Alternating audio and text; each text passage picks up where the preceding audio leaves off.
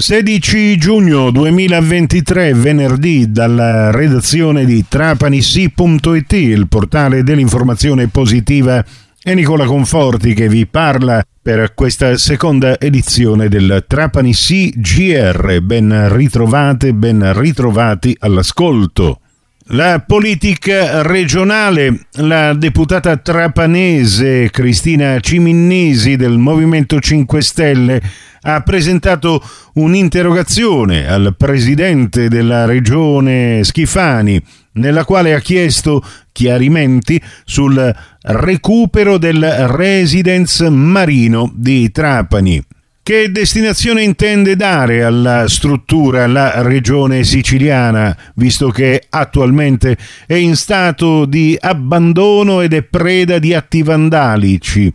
Soprattutto la regione ci dica se in una ottica di riutilizzo di questo bene sia possibile affidarlo ad organismi del terzo settore, come cooperative o associazioni temporanee di scopo. Se davvero si vuole restituire il residence marino alla comunità trapanese, bisogna intervenire per fermare il degrado, predisporre tutte le attività necessarie alla sua conservazione e al ripristino dell'agibilità della struttura e del giardino. Nel nostro territorio abbiamo un patrimonio immobiliare pubblico, grandissima parte della regione siciliana, dimenticato e in rovina e nessuno sembra porsi il problema di una riqualificazione.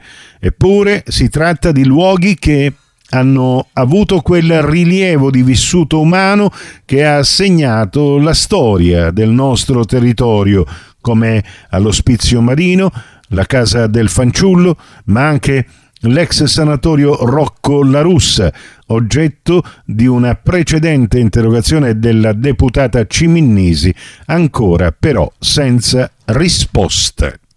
Marsala con due avvisi pubblici l'amministrazione comunale ha reso noto ai cittadini l'obbligo di allacciarsi alla nuova rete fognante realizzata sia in periferia che nella zona dei lidi del versante sud. Tutti i titolari di scarichi di acque reflue qualora il tracciato minimo tecnicamente fattibile dal confine di proprietà sia ad una distanza non superiore ai 100 metri dalla rete fognaria, sono tenuti ad allacciarsi alla rete pubblica.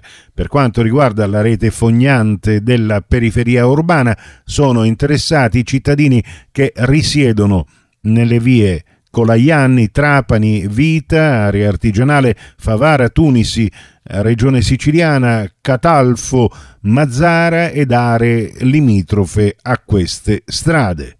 L'amministrazione comunale di Marsala evidenzia che gli allacciamenti alla rete fognaria devono essere effettuati entro un anno a decorrere dalla pubblicazione di questi avvisi che risale a giovedì 15 giugno.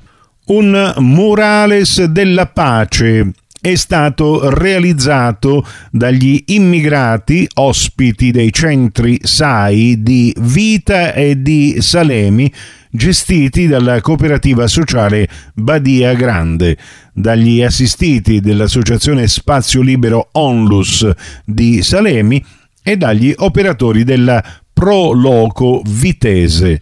Il più piccolo centro della provincia di Trapani ha ospitato un evento straordinario che ha unito immigrati e disabili attorno alla realizzazione di un'opera simbolica quanto significativa nell'ambito della prima rassegna La Via dei Murales, promossa dall'Associazione Spazio Libero.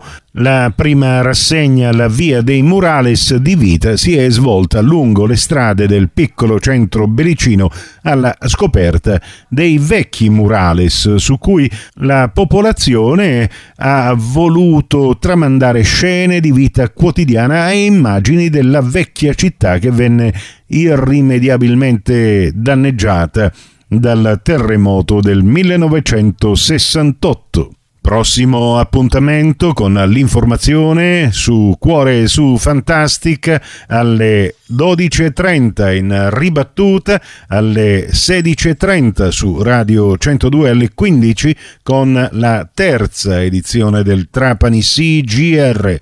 Questa termina qui, tutto il resto lo trovate su trapanisi.it. A risentirci quindi se volete più tardi alla radio col prossimo GR locale o quando volete voi in podcast da trapanisi.it, il vostro portale.